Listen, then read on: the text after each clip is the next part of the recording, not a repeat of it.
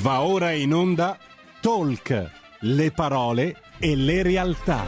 Sara Garino conduce Alto Mare. Le notizie, i protagonisti, i fatti, le opinioni, anche le vostre. Radio Libertà, diamo subito la linea a Sara Garino. Grazie, grazie mille al nostro Federico, anche quest'oggi al timone della regia. Bentrovati, bentrovati a tutti per una nuova puntata di Alto Mare su Radio Libertà. Com- come di consueto vi ricordo le informazioni tecniche, potete seguirci sulla web tv www.radiolibertà.net, troverete tutte le informazioni utili per sottoscrivere anche un abbonamento, potete seguirci anche in DAB scaricando l'apposita applicazione per cellulare sul canale 252 del digitale terrestre comodamente seduti a casa vostra, nonché sui social di Radio Libertà, YouTube e Facebook. Federico, ricordiamo anche i numeri per poter partecipare alla diretta. Certo Sara, potete telefonarci allo 02 66203529 o scriverci un WhatsApp al 346 642 7756. Perfetto, naturalmente il pubblico è invitato a partecipare numeroso, i protagonisti della radio sono innanzitutto i nostri ascoltatori, quindi siete voi, partecipate, partecipate, partecipate, continuiamo ad occuparci di giustizia, l'appuntamento del 12 giugno sarà una data assolutamente cogente per provare finalmente a cambiare questo sistema nel senso letterale e anche narrativo del termine, eh, libro di Sallusti e Palamara sul sistema appunto docet, occasione importante, occasione imprescindibile da cogliere, da sfruttare, ma, ma, ma purtroppo di questo appuntamento così significativo poco si parla. Chissà perché, chissà perché i media specialmente quelli più blasonati vogliono obnubilare questa data così importante. Non noi, naturalmente, non noi di Radio Libertà che ne parliamo, che informiamo, che divulghiamo e soprattutto facciamo capire al nostro pubblico perché sia importante in primis votare e chiaramente votare sì per cambiare le cose. Chi sono i nostri ospiti di oggi? È di nuovo con noi un piacere ed è un onore riaccogliere il dottor Carlo Nordio, già procuratore aggiunto a Venezia. Buongiorno dottor Nordio, ben trovato. Buongiorno e grazie per l'invito. Grazie mille a lei per essere tornato da noi. In collegamento abbiamo anche il senatore Andrea Ostellari, senatore della Lega, presidente della Commissione Permanente Giustizia. Senatore, buongiorno. Buongiorno a lei, buongiorno a chi ci ascolta e un saluto particolare a Carlo Nordio. Grazie, grazie mille senatore. Da parte nostra un saluto a tutti e due un saluto sincero proprio per tutto l'impegno che state profondendo in questi giorni per far sì che di referendum si parli. Cominciamo da lei, senatore, com- cominciamo per l'appunto con un focus sul territorio e sui, e sui territori. La Lega chiaramente si sta battendo, si sta prodi- prodigando attraverso l'organizzazione di convegni, gazebo sul territorio in maniera tale da sensibilizzare la cittadinanza su questo appuntamento così importante, però i dati ci dicono che appena il 30% delle persone è consapevole del fatto di essere chiamato a esprimersi il 12 giugno sul tema giustizia. Che cosa ci può dire partendo per l'appunto dal polso del territorio? Grazie all'azione della Lega si sta cominciando ad acquisire maggiore sensibilità, maggiore consapevolezza di questo appuntamento? Beh, devo dire che grazie a tutte le nostre sezioni territoriali, eh, quindi presenti, eh, i convegni, comunque le attività di incontro e informative eh, fatte nel, eh, nel, territorio sono ovviamente importantissime. Eh, io ringrazio ovviamente tutti coloro che si stanno dando eh, attivamente da fare per eh, cercare di far capire quella, quello che è il messaggio più importante di questi eh, quesiti referendari.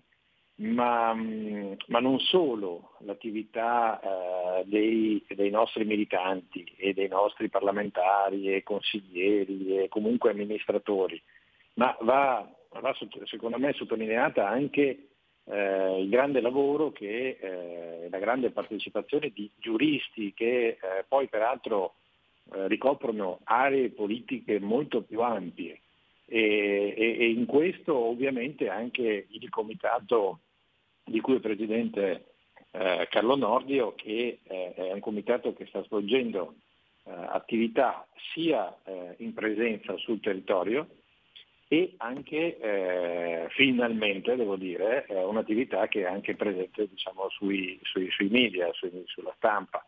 Eh, purtroppo eh, la stampa, i media eh, e anche in conseguenza di tutto ciò che stiamo vivendo come momento storico del nostro paese e devo dire anche del mondo, eh, questo spazio eh, diciamo, è stato limitato. E, certo. e, questo è un peccato, è un peccato perché eh, credo che il momento invece del nostro paese sia un momento storico, un momento epocale, come, come ha già detto anche Carlo Nordio, noi se vogliamo dare uno scossone insomma, alla giustizia dobbiamo cercare di andare a votare, di fare andare a votare e ovviamente di votare per il sì. Eh, uh-huh. questo, questo grande eh, sentimento sta ovviamente crescendo in positivo in questi ultimi giorni, eh, io dico diamoci da fare, eh, certamente è faticoso, ma credo ne valga assolutamente la pena per il futuro nostro e soprattutto delle generazioni che verranno, credo assolutamente che sia necessario riformare il nostro sistema partendo ovviamente anche da uno dei quesiti che ovviamente è importante, quello sul CSM e sulla certo. separazione delle carriere o delle funzioni.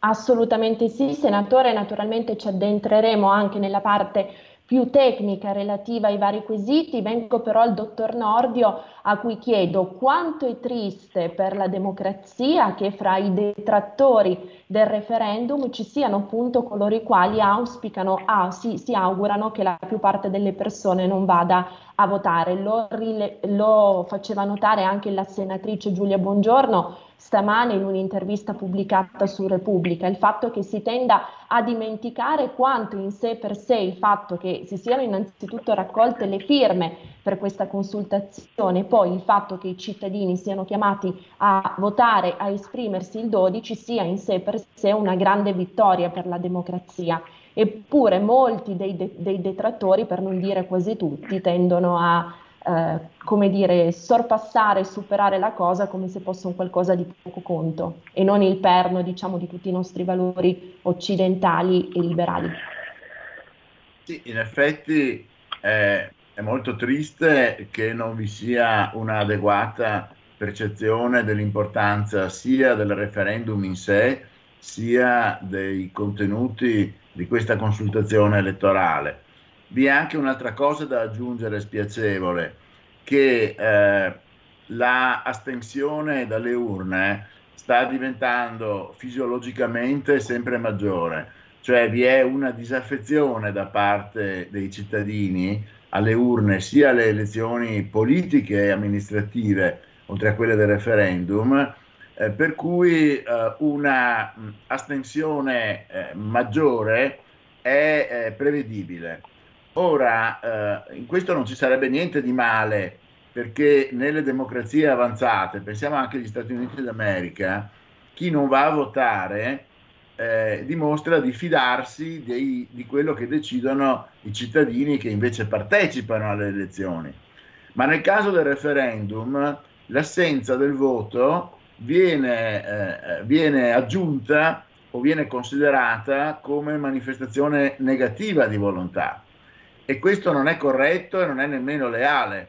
Cioè, in poche parole, eh, la, eh, se il quorum non fosse raggiunto, verrebbe interpretato come un dissenso nei confronti uh-huh. dei contenuti del referendum e questo non sarebbe giusto perché uh, una parte consistente delle astensioni è semplicemente un'astensione, proprio riflette quella disaffezione all'urna che si vede anche nelle elezioni politiche. In prospettiva sarebbe bene che la legge sul referendum fosse cambiata e che fosse comunque valido, al di là del quorum raggiunto o meno. E allora sono anche certo che se eh, questo accadesse, allora anche la, mm, la, la, la, divulgazione della conoscenza, la propaganda per il referendum sarebbe maggiore. Perché io sono convinto che tra quelli che andranno a votare prevarranno i sì e invece quelli che votano per il no eh, spingono all'astensione. Eh, quindi cumulando quella che è la loro mm, ritrosia a questi referendum con quella che è l'astensione, ho detto prima, fisiologica che purtroppo, ma questo è inevitabile, eh, si sta diffondendo nel paese. Ecco, è un calcolo scorretto alla fine. Certo, certo. Ecco, senatore Ostellari, riprendendo quanto diceva il dottor Nordio a proposito di questa disaffezione nei confronti dell'urna, eff- effettivamente è un sentimento che si coglie davvero in maniera capillare sul territorio. È capitato anche a me personalmente in tantissime occasioni sentire persone dire eh, vorrei andare a votare ma non lo faccio perché è inutile, tanto cambia mai niente. No, invece bisogna spiegare ai cittadini, bisogna spiegare alle persone che il fatto stesso di andare a votare il 12 giugno per questi quesiti è in sé per sé già una vittoria, il fatto di essere riusciti a creare le condizioni per cercare di cambiare le cose. Serve l'ultimo passo, serve come dire l'ultima corsa, l'ultima rincorsa, l'ultima fatica, come diceva lei prima, però è importante che i cittadini ci siano consapevoli, edotti e informati. Assolutamente sì, eh, e credo che appunto vada sottolineata questa, eh, diciamo, chiamiamola anomalia anche nella, eh, nella nostra, diciamo, nel nostro sistema, cioè il fatto di eh, eh, considerare eh, coloro che non vanno a votare come eh, un, un, corpo elettorale organizzato eh, capace uh-huh. di mhm. incidere sulla determinazione poi futura della linea che in qualche modo noi dovremo poi raccogliere no? Sulla, sull'esito, credo sia un errore, perché coloro che non vanno a votare non lo fanno magari per svariate ragioni e non ovviamente collegate alla, al tema dei quesiti eh, referendari.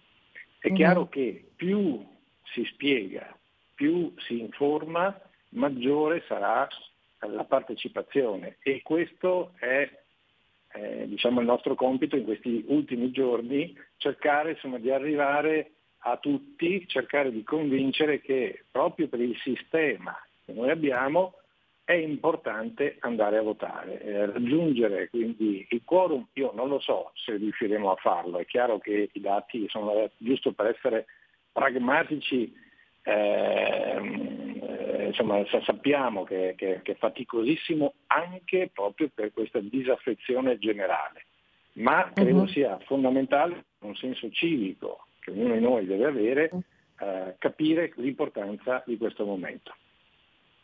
Assolutamente, senatore, lei prima parlava di uno dei quesiti referendari, quello sulla riforma del CSM, poi su questo sentiamo anche ovviamente il dottor Nordio.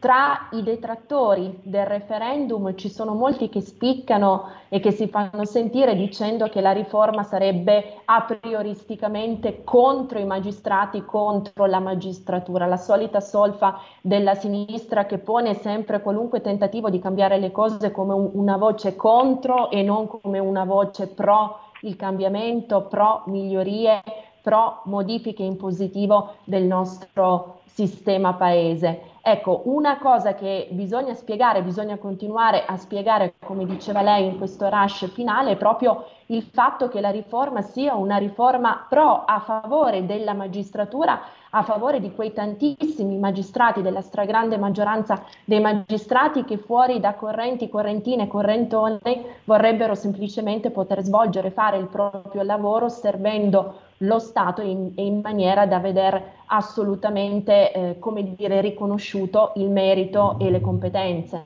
a prescindere dal fatto di essere amici degli amici.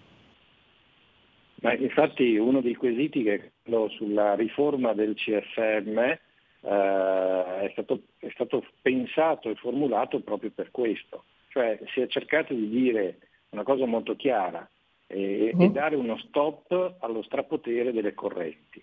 Ora, noi sappiamo che il Consiglio Superiore della Magistratura è l'organo di autogoverno dei magistrati e ovviamente ne regola anche la carriera. Ora, eh, per, eh, oggi per, per, un magistrato, per candidarsi al CSM e far parte quindi dell'organo, è, è obbligato a raccogliere dalle 25 alle 50 firme, cosa che quindi certo. di fatto l'adesione a una delle, delle correnti.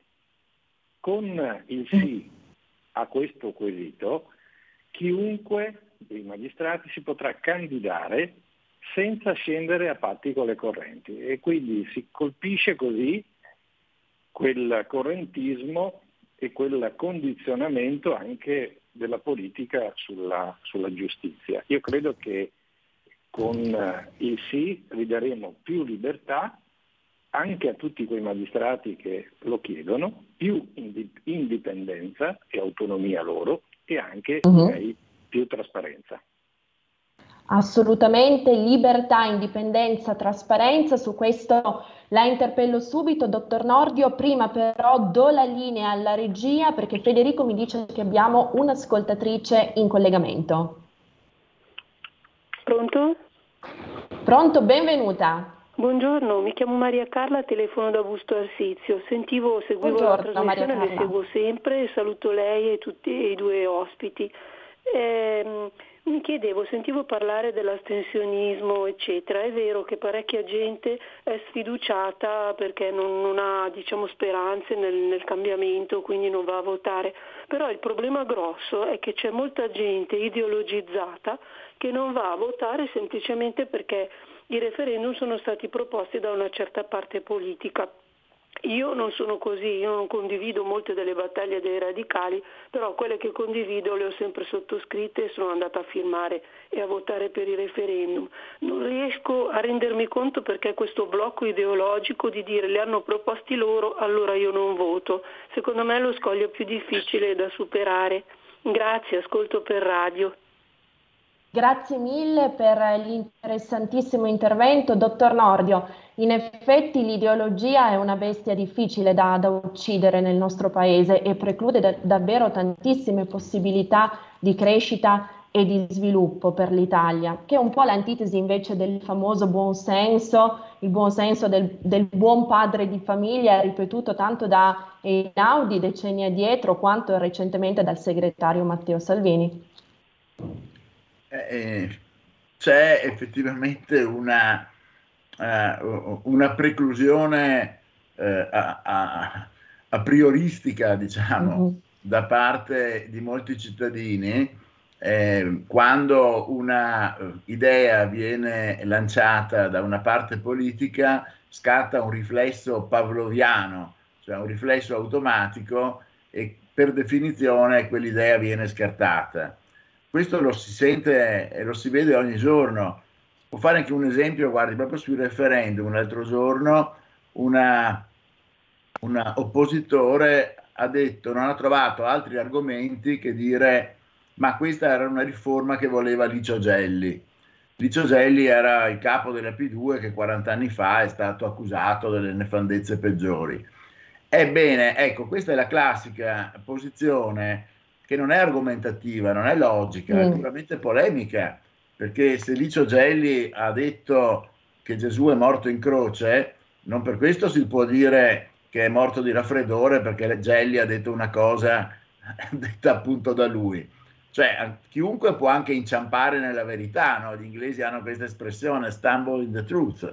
Occasionalmente può dire una cosa giusta, quindi eh, precludere a prioristicamente una, un vaglio critico o adesivo a una espressione, a una manifestazione di volontà o di pensiero solo perché proviene da una parte che tu detesti è segno di chiusura mentale e se vogliamo anche di scarsa intelligenza. Però purtroppo questo riflesso pavloviano in Italia c'è, forse perché certo. dipende da un difetto anche di cultura liberale che purtroppo conosciamo essere gravoso per il nostro paese.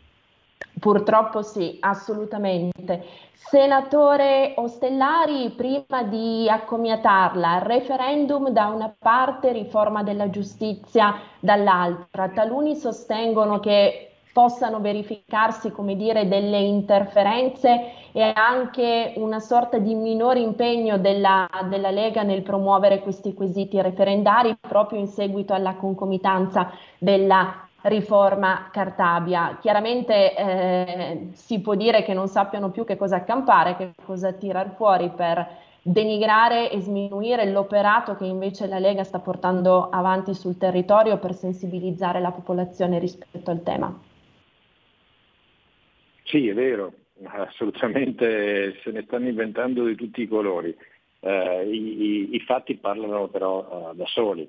Noi siamo impegnati sul territorio con centinaia di incontri eh, di, ogni, di, ogni, genere, di ogni genere e, e, e ovunque nel, nel, territorio di questo nostro eh, bel paese.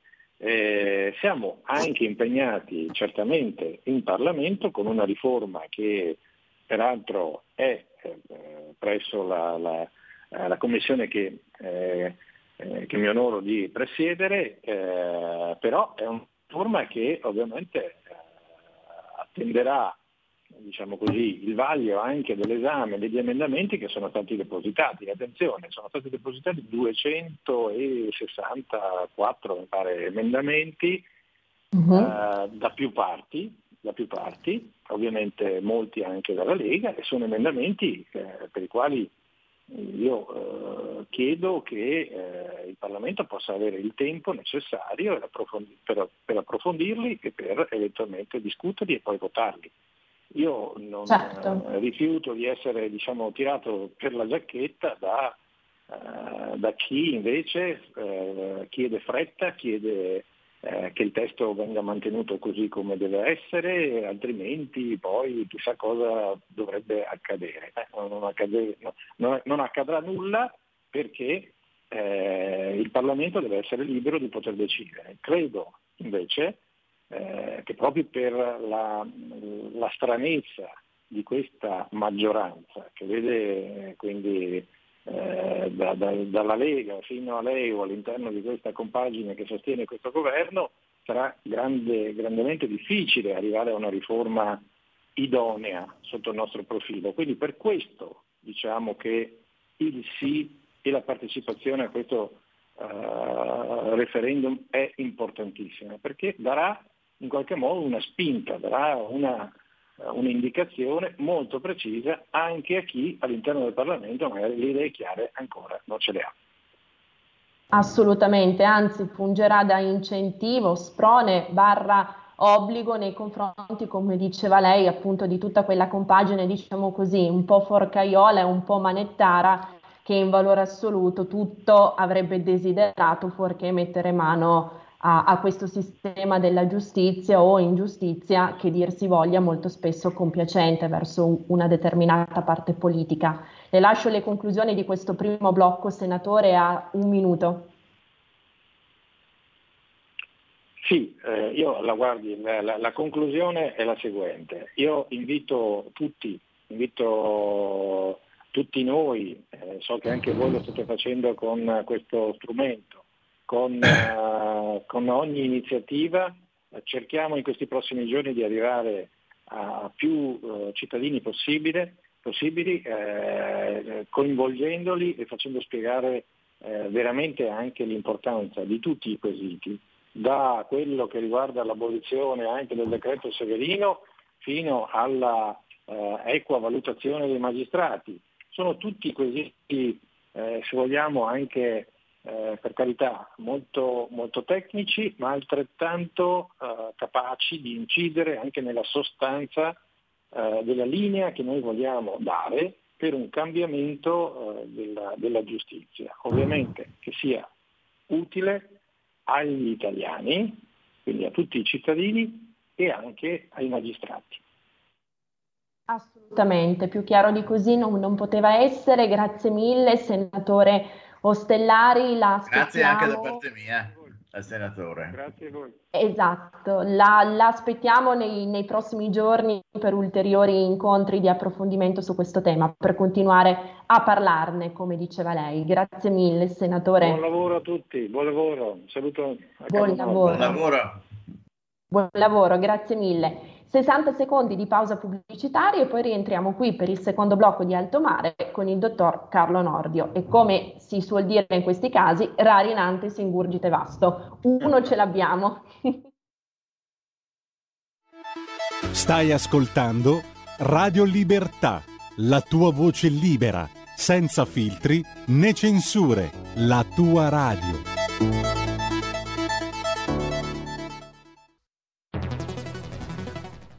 La radio è sempre di più ovunque.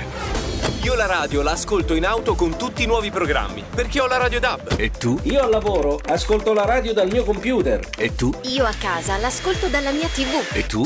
Io l'ascolto dal mio telefonino, con Radio Player, l'app delle radio italiane. E tu? Io la radio l'ascolto con lo smart speaker. Oggi 35 milioni di italiani ascoltano la radio così. E tu? La radio, ovunque, sempre di più. Anche Radio Libertà è su Radio Player Italia.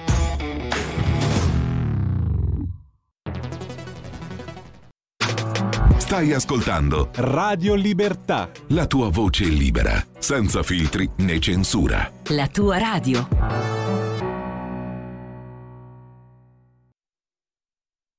E la linea torna a Sara Garino.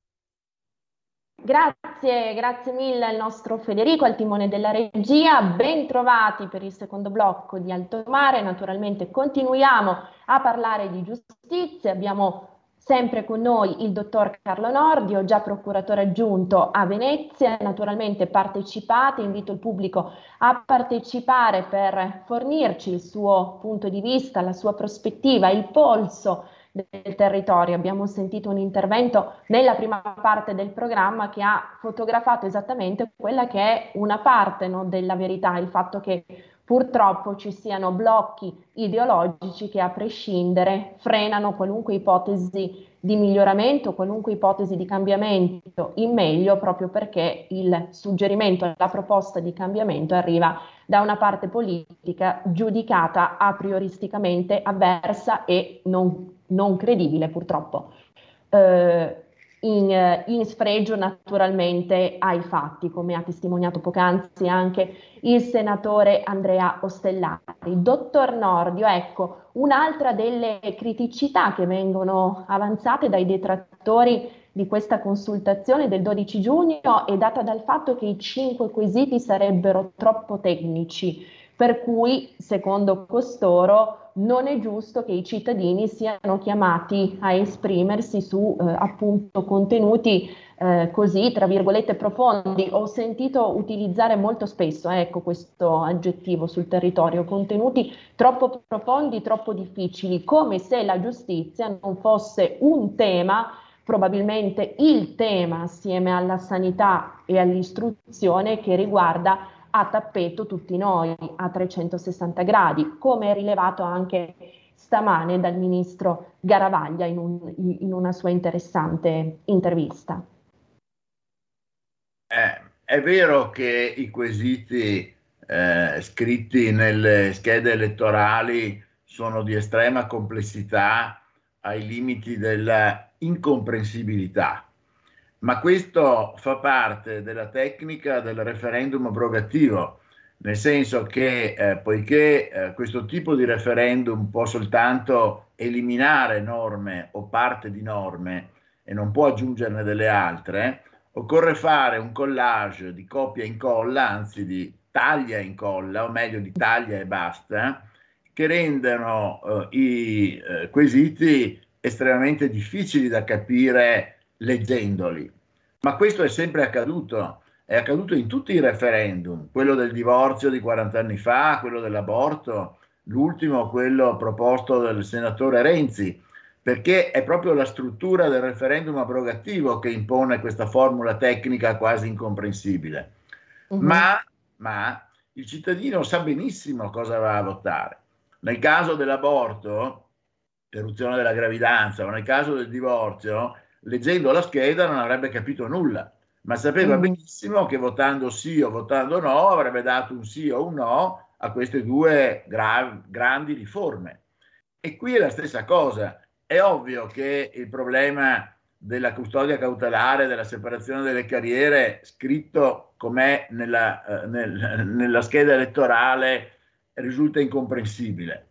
Ma il cittadino, se viene adeguatamente informato del contenuto del quesito, come sta accadendo ora per merito vostro e come purtroppo non sta accadendo come dovrebbe, l'abbiamo detto anche prima, negli altri mass media, il cittadino sarebbe informato con poche parole chiare del contenuto di quel quesito. In realtà i cinque quesiti possono riassumersi in uno solo, che è molto semplice. Viva bene la giustizia penale come è in Italia. Se vi va bene, allora potete disertare le urne e andare al mare. Però dopo non potete più lamentarvi il giorno in cui la giustizia penale vi arriva addosso e vi sentite vittima di un sistema iniquo e sfasciato. Se invece la esatto. giustizia penale non vi va bene, allora andate e votate sì. Questo è il messaggio globale, finale, riassuntivo di questi referendum. Poi si possono anche spiegare uno per uno in termini accessibili e lo abbiamo fatto uh-huh. qui, magari lo faremo nei prossimi giorni. Ma ripeto, il mh, quesito globale riassuntivo è quello che ho detto prima se questa giustizia non vi piace, non vi va bene, andate a votare. Assolutamente. Potremmo dire, dottor Nordio, contro i gattopardi bisogna che tutto cambi perché tutto non resti come prima, cioè come è adesso. Sì, deve cambiare realmente e purtroppo fino ad ora le, le modifiche sono state molto blande per una serie mm-hmm. di ragioni, tante volte sono state pasticciate Mm, lo stesso governi, gli stessi governi di centrodestra negli anni passati hanno perduto importanti occasioni per ragioni che adesso non stiamo qui ad analizzare, però anche quando aveva la possibilità di riforme importanti si è perso invece in leggine diciamo più particolari. E questa è un'occasione per mandare un messaggio da parte dei cittadini, un messaggio che non deriva peraltro soltanto da una parte politica o dal Partito Radicale, perché uh-huh. mh, gli stessi eh, sondaggi ci dicono che la stragrande maggioranza dei cittadini vuole che la giustizia cambi e dico con dolore che purtroppo la stessa magistratura oggi eh, ha una credibilità presso i cittadini che è pericolosamente vicina al 30%. Quando certo. sono entrato io in magistratura eh, alla fine della mia prima indagine, su, che era quella sulle Brigate Rosse, anche perché avevamo avuto molti martiri tra i magistrati la nostra credibilità sfiorava il 90. Adesso siamo a 30. Eh, questo sarà colpa dello scandalo Palamara, sarà colpa della lentezza della giustizia, però è un dato reale. I cittadini vogliono che le cose cambino, ne hanno l'occasione e lo facciano. Assolutamente, anche perché questa scarsa fiducia nei confronti della magistratura, motivata chiaramente dall'oggettività che abbiamo visto in questi anni, perlomeno in quei casi, come dire, negativi di cui abbiamo avuto esperienza, fa sì che in automatico anche gli investimenti che potrebbero arrivare a atterrare sul nostro paese sono pesantemente sfiduciati da questa consapevolezza di un sistema che non funziona. Allora, dottor Nordio, abbiamo ricevuto parecchi messaggi tramite WhatsApp, leggiamone qualcuni. Qualcuno, buongiorno, secondo me la gente voterà sempre meno in quanto il potere decide e sceglie indipendentemente dal, dal volere del popolo. Provate a pensare come si sentono i milioni di persone che hanno votato per l'autonomia della Lombardia e del Veneto ormai cinque anni fa. Saluti Luca da Adro. Quindi di nuovo la restituzione ecco, di un sentimento in cui eh, sembra che i cittadini davvero siano chiamati a esprimersi per cambiare le cose, che poi il tutto cozzi contro un sistema che invece vuole conservare se stesso. Un altro WhatsApp, competente o no, il popolo pagante ha comunque diritto a decidere, la politica e i funzionari devono adoperarsi per rendere facile il quesito.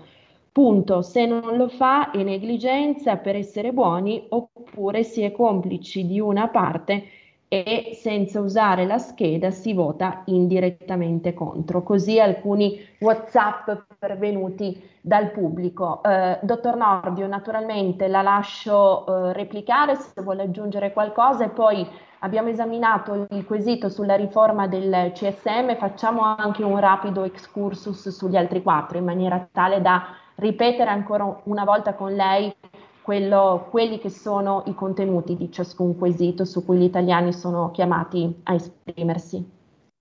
Ma sulla disaffezione eh, abbiamo già detto quello che si doveva dire, cioè il cittadino ha l'impressione che il voto suo non conti nulla ed è un'impressione fondata, basti vedere che per esempio in questa legislatura eh, sono stati cambiati vari governi eh, senza che eh, il popolo fosse interpellato, abbiamo avuto uh-huh. governi opposti l'uno all'altro, mm, magari con lo, addirittura con lo stesso Presidente del Consiglio, non si era mai visto che un governo fosse presieduto da un Presidente del Consiglio che dava eh, contro, che smentiva l'operato del governo precedente, che però era presieduto sempre da lui e questo è accaduto con il Conte 2 rispetto al Conte 1, cosa unica in tutto il mondo. Quindi è ovvio che il cittadino ha l'impressione di non contare nulla.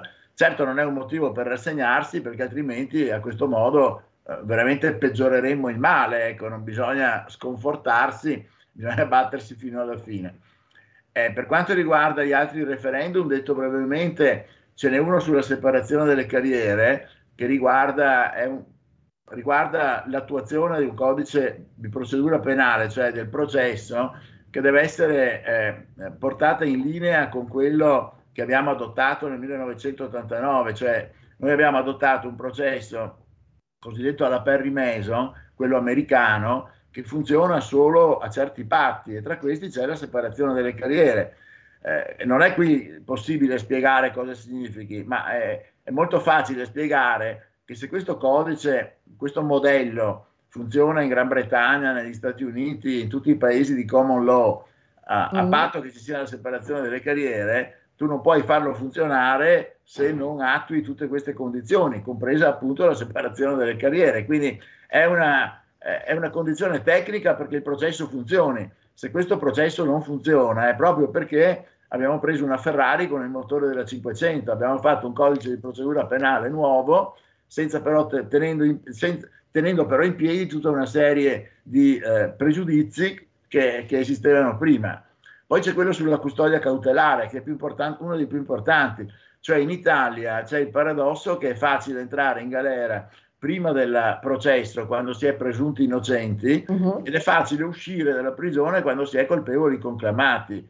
Noi che siamo garantisti, e lo siamo a 360 gradi, sosteniamo che garanzia vuol dire due cose, garanzia della presunzione di innocenza, cioè di non essere incarcerati salvo casi limite prima della condanna, prima del processo, e garanzia della certezza della pena, cioè quando sei condannato la pena la devi scontare. Invece in Italia accade esattamente l'opposto.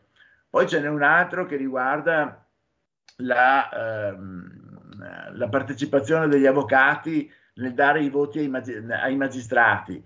E beh, eh, qui eh, noi abbiamo una situazione in Italia in cui i pubblici ministeri, cioè i pubblici accusatori, danno i voti ai giudici nei consigli giudiziari e al Consiglio Superiore della Magistratura. E questo non va bene, perché se il cittadino sapesse che il suo giudice quello che lo deve cioè giudicare, è a sua volta giudicato dal suo accusatore, eh beh, non avrebbe fiducia nella giustizia. Se invece a questo giudizio partecipassero anche gli avvocati difensori, allora avremmo una sorta di parità e una sorta di compensazione in questa anomalia. Eh, mm-hmm. Poi mhm. c'è quello sulla legge Severino, e finisco con questo, e che è ancora più um, significativo come violazione del principio di presunzione di innocenza della, garantito dalla Costituzione, perché eh, con la legge Severino un sindaco, dico sindaco per dire consigliere regionale o altro, ma mettiamo un sindaco, cioè un amministratore, può essere cacciato via dal suo posto, cioè revocato, cioè sospeso, dopo una sentenza di condanna di primo grado. E poiché queste sentenze di condanna di primo grado, soprattutto per gli abusi di ufficio, vengono in gran parte poi annullate in Corte d'Appello o in Cassazione, e, e allora eh, cacciar via un sindaco in base a una sentenza che magari dopo uno o due anni si rivela iniqua, ingiusta, illegittima, eh beh, è un vulnus sia alla, all'amministratore che viene revocato ingiustamente, sia soprattutto ai cittadini che gli hanno dato il voto.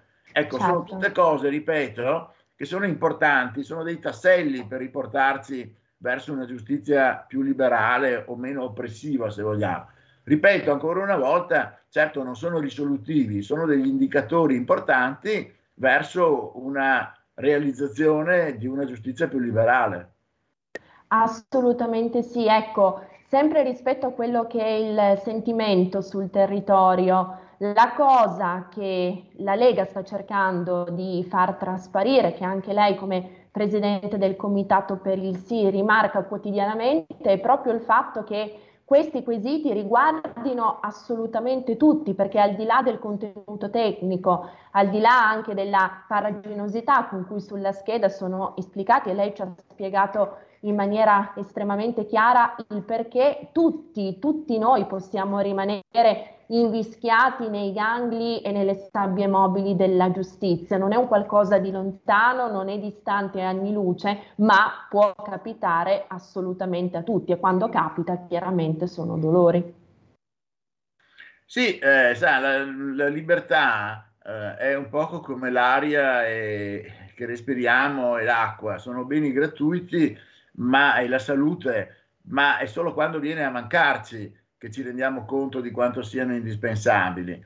E la giustizia, soprattutto la giustizia penale, per fortuna aggredisce una parte minoritaria dei cittadini, mentre per esempio la giustizia civile prima o dopo ci incapiamo tutti perché basti pensare, non so, cause di lavoro, cause condominiali, divorzi, obbligazioni, Grazie. crediti non pagati, insomma con la giustizia civile più o meno dagli imprenditori alle famiglie una volta nella vita ci, eh, eh, la incontrano e anche lì eh, ne provano le disfunzioni perché la nostra giustizia civile è dannatamente lenta per farsi risarcire un danno, ottenere un cre- l'esazione di un credito, l'adempimento di un'obbligazione devono passare anni.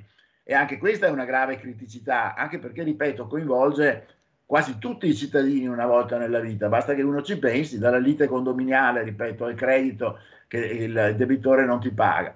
La giustizia penale, per fortuna, eh, per fortuna colpisce di meno, perché la gran parte di noi è, è, è onesta e buona, però molti cittadini onesti e buoni vengono comunque aggrediti dalla giustizia penale, salvo poi essere clamorosamente assolti o, come si dice, archiviati in fase preliminare. Ebbene, è in quel momento che il cittadino si rende conto di quanto sia sfasciata e iniqua la nostra giustizia penale. Noi abbiamo esempi di persone che sono state rovinate nelle finanze perché hanno dovuto andare dall'avvocato, mm-hmm. nella professione perché hanno, dovuto, hanno avuto uno sviamento di clientela, nella politica perché hanno dovuto perdere la carica e via discorrendo, nella salute non ne parliamo e poi alla fine, dopo anni di inchieste, hanno detto no, completamente prosciolto, completamente innocente, non gli hanno nemmeno chiesto scusa, al massimo gli hanno dato 1-2 mila euro di risarcimento.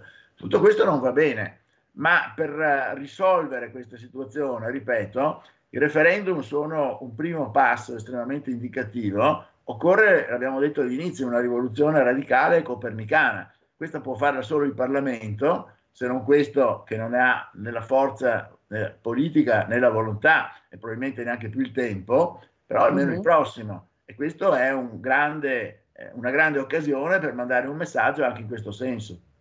Assolutamente, chiarissimo. Dottor Nordio, secondo lei nei giorni che ancora rimangono è possibile ribaltare diciamo, la condizione?